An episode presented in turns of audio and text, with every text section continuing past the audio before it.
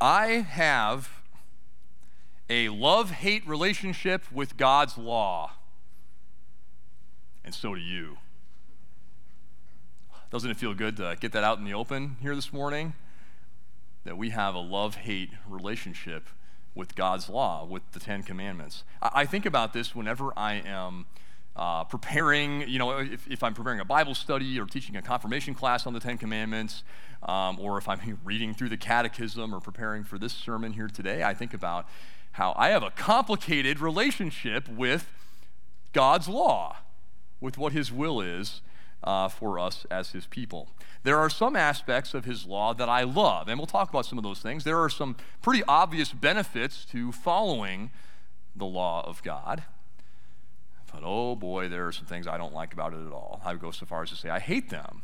There are some aspects of God's law that I hate, as in, you know, just pretty much whenever, um, naturally, whenever anyone tells me what I should or should not do, I'm going to react negatively to that. And maybe you're the same way. Yeah, yeah, you are. You are the same way. I, have gotten to know you guys a little bit over the years now. Um, but we have a love hate relationship with God's law because we are saints and sinners at the same time, okay? We talked months ago, we were talking about this a lot. We were calling ourselves sinful saints, right? This is the reality on this side of heaven that we are we are saints, right? We are God's holy ones, forgiven, but we are also sinners. And it is that daily uh, conflict inside of us that leads to a very complex relationship with the law of God.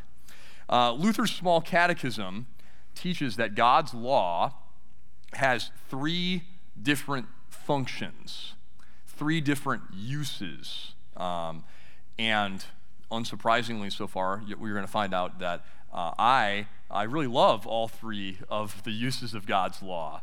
And also, in the next breath, I can talk about how much I hate them. So we're going to explore those. Um, the first one is called the curb. Why, when you're, imagine that you're driving down the road in your car, okay? Why is there a curb on the side of the road? Tell me, why is there a curb? keeps you on the road, right?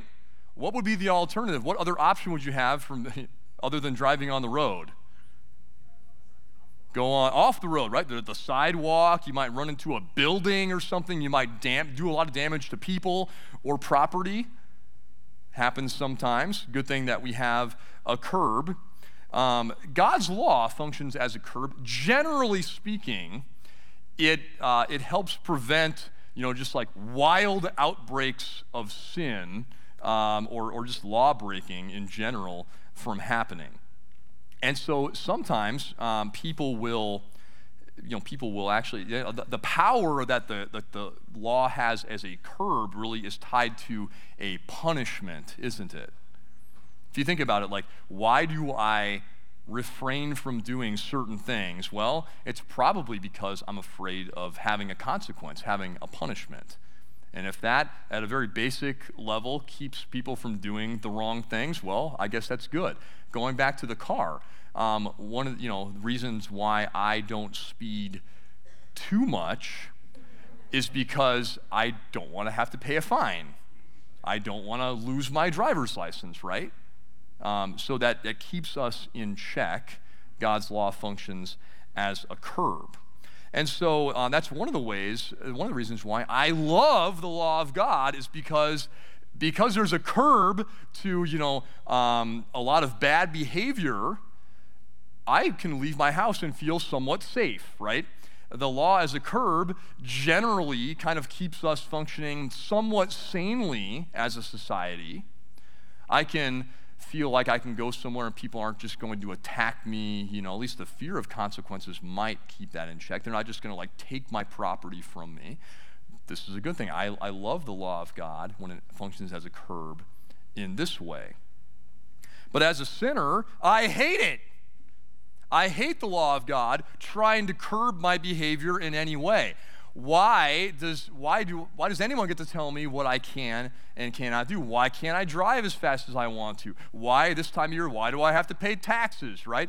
Um, why can't I you know, if someone, if my neighbor leaves something outside, you know, why can't I just go and take it if I want it? You know, he might never know. Maybe he doesn't have a camera out there or something. Uh, why can't I just do whatever I want to with my body if it's not going to directly affect someone else in a negative way? Why?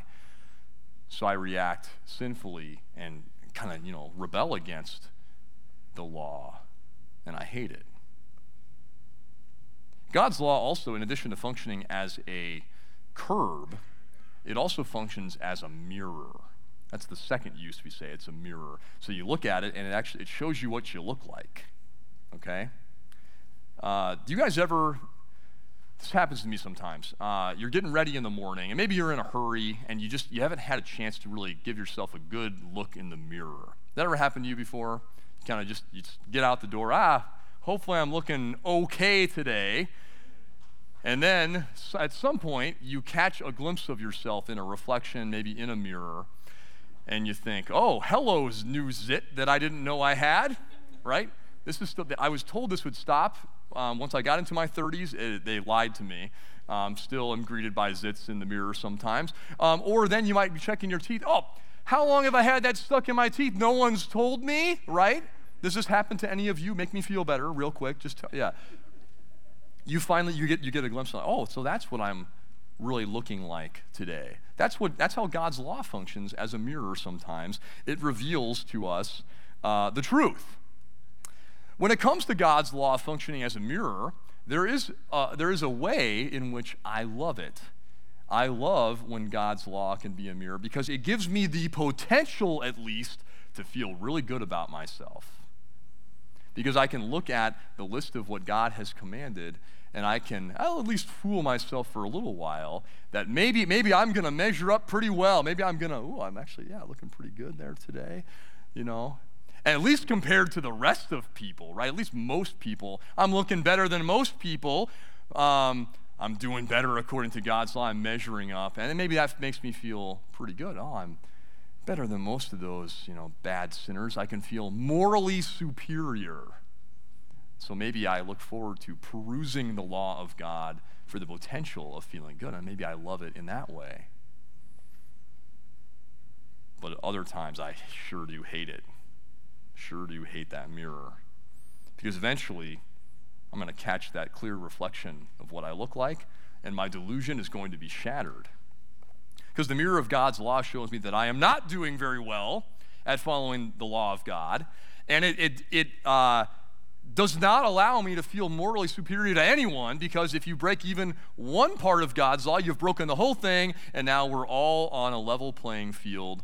We all kind of look the same. We're all poor, miserable sinners. And so there's no joy in trying to measure yourself up against that standard, the law of God. And so, how do I react then when, I, when I'm hating the mirror, I react in hatred toward God and His law. I hate His impossible standards. I hate the way it makes me feel, and I hate Him too. By nature, I am I'm spiritually I am an enemy of God. I rebel against Him. I don't like Him. I hate Him. That's what the law of God drives us to at some point. Now, even though we respond to God's law with hate, amazingly, God responds to us with love. He, his intention is not for that mirror to drive us uh, to despair you know, in, in, some type of a, a, final way. It's meant to make us despair uh, temporarily. It's meant to show us the reality of our situation. It's meant to show us the, the desperate need that we have for God. It reveals, it shows us our sin, but it's supposed to direct us to look elsewhere, to look at the gospel, the message of good news that shows our Savior, and that is Jesus Christ. So, in the depth of our despair, God reveals Jesus to us. And Jesus comes and he says, I have kept the law perfectly. I have righteousness, and I want to make a trade with you. Here, take my righteousness, it's yours now, uh, and let, give me all your sin. And that's, that's what, as we walk through the season of Lent, we're looking toward the cross. That's where Jesus took all of our sin. He suffered and bled and died, and, and our sin is gone now. The shame and the guilt is gone. And so now God holds the mirror up again, and we really do. We see ourselves, we see a saint, God's holy, beloved, forgiven child looking back at us, at us, and it is amazing now. He's flipped everything around. He has restored the relationship that sin has broken. He has restored that relationship of love that He has for us. And so that's what God um, uses His law for then. I said there were three functions there's, there was the curb and the mirror. Uh, the third one is called the guide. So you might, I, have thought this before. As a Christian, as a forgiven child of God, I don't think I need the law anymore. I don't. I'm all grown up now. I don't need nobody telling me what to do. Well, the guide. So that in that way, I still, I'm a saint and a sinner, right? I still kind of rebel against the guide even. But I love it because now the Holy Spirit has actually um, given me, and He's given you too, a, a love and, and a delight in the law of God because this, this is, you know, God knows better than us, right? God is showing, He's revealing how we are to live in His family. And so we love the way that He guides us. He doesn't just say, okay, you're forgiven, good luck with the rest of your life. No, He takes you by the hand and He leads you day by day. And He deepens our relationship with Him. The first three commandments, uh, they deal with our relationship with God. The, the next seven are the relationship that we have with, with each other, right, with our, as our neighbor. But God uses these first three commandments to deepen and strengthen that loving relationship that He has um, restored and that He has established with us. And so we're going to look at, you know, how does He do that exactly? How does He use these commandments? And if you've already read them or if you're about to read them in the catechism, you know, it's just some good stuff to reflect upon. How does God grow that relationship? The first commandment, God uses to teach us to depend on Him for everything. Yeah, literally everything. We're not going to talk so much about uh, material blessings here. There's other parts of the catechism that we're going to talk on that, about, about that more. Uh, but I want to talk more today about like some of the spiritual blessings that God gives to us. Uh, those are important in this life too, but they're also, you know, it's like, man, I'm glad God is taking care of my eternity. Uh, but then we think about this life, and um, I want to talk some about like more abstract, more like kind of squishier, basic human needs that we have that God that, that, that God gives to us, and, and those would be. Um, th- those would be well, I'll, I'll quote the, the catechism here. It explores this a little bit.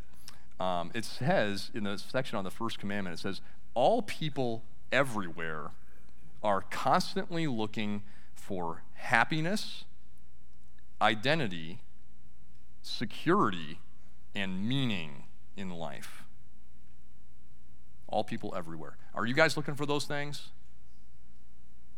Don't be bashful. Yeah, we, we all are. It's kind of exhausting, isn't it, to look for those things?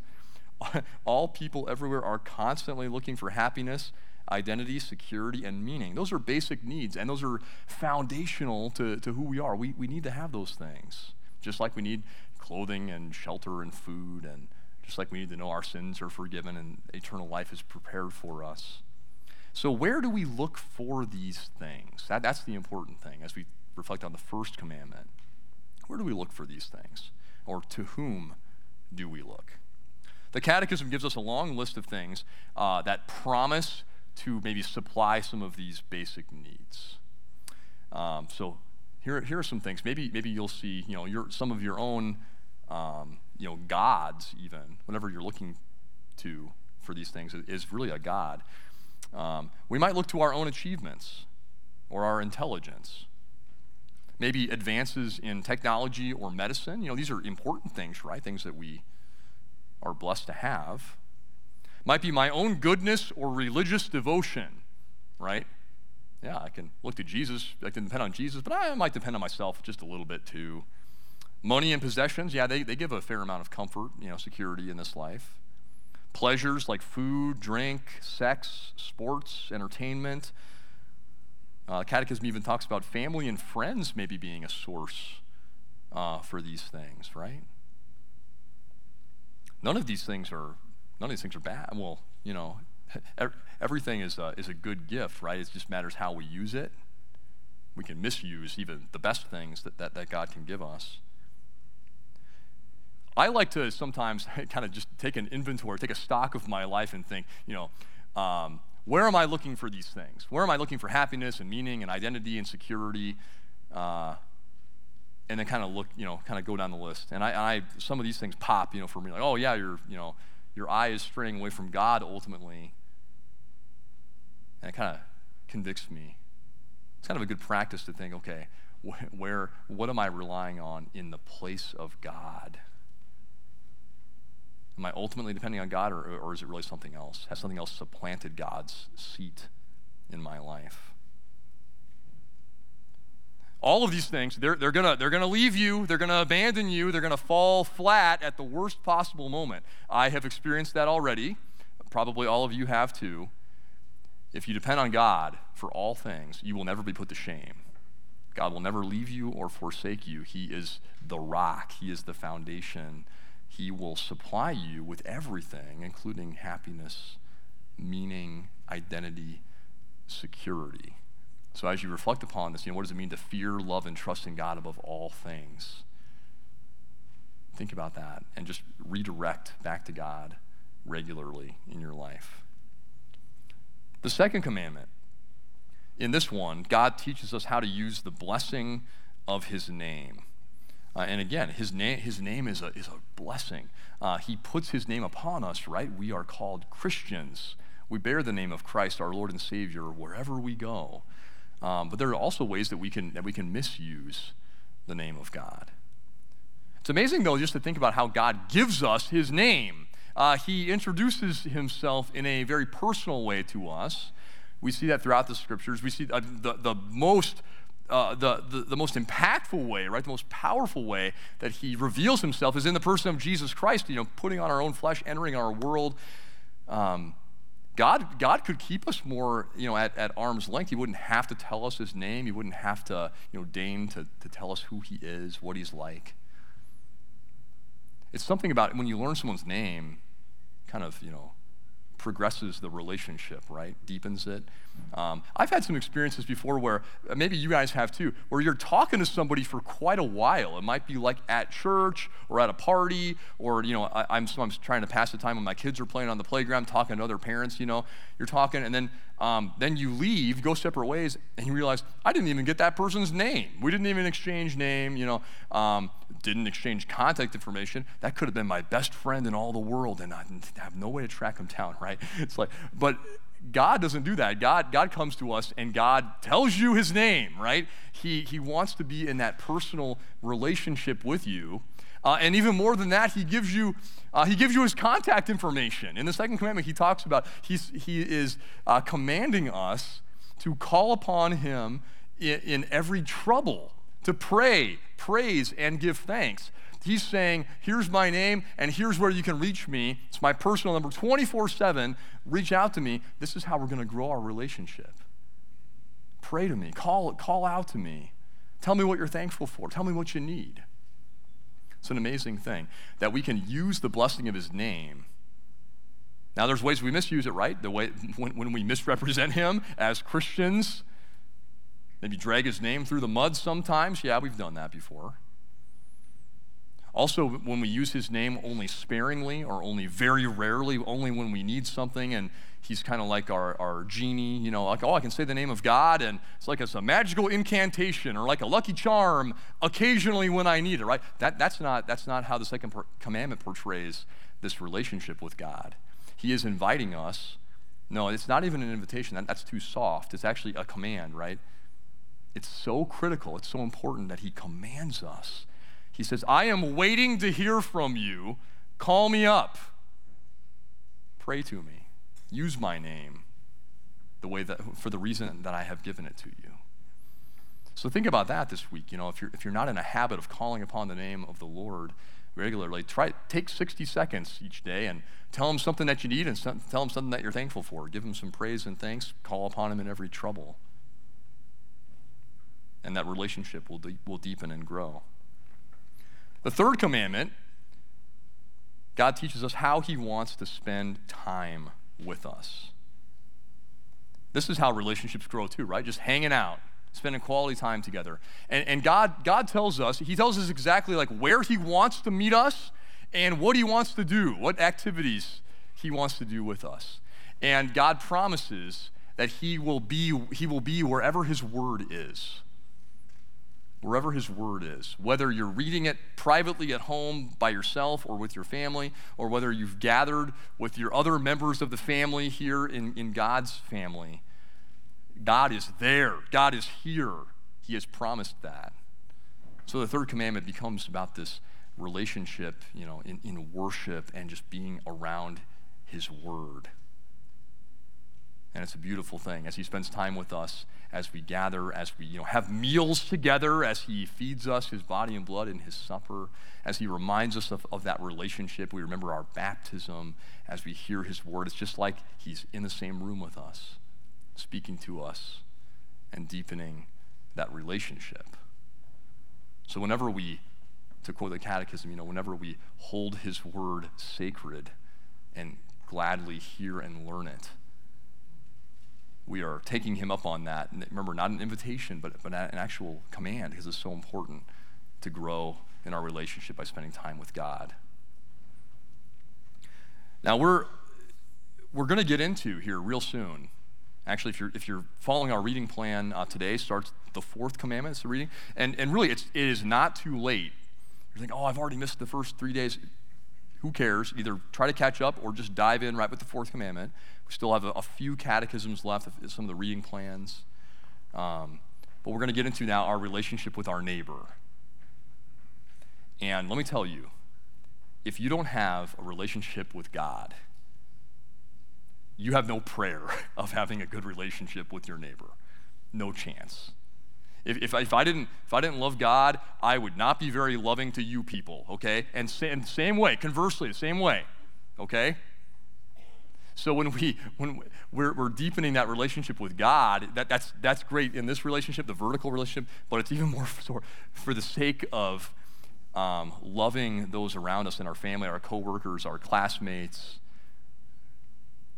So we're gonna we're gonna have that in mind, how the two relationships work together. And I pray that God is going to bless this time here uh, during the season of Lent uh, teaching us from the catechism, teaching us the simple truths from his word, that he will bear fruit in us and that he will continue to grow us in that relationship of fearing and loving and trusting in him above all things so that'll just flow right through the rest of our lives. Would you pray with me? Heavenly Father, thank you for bringing us into your family.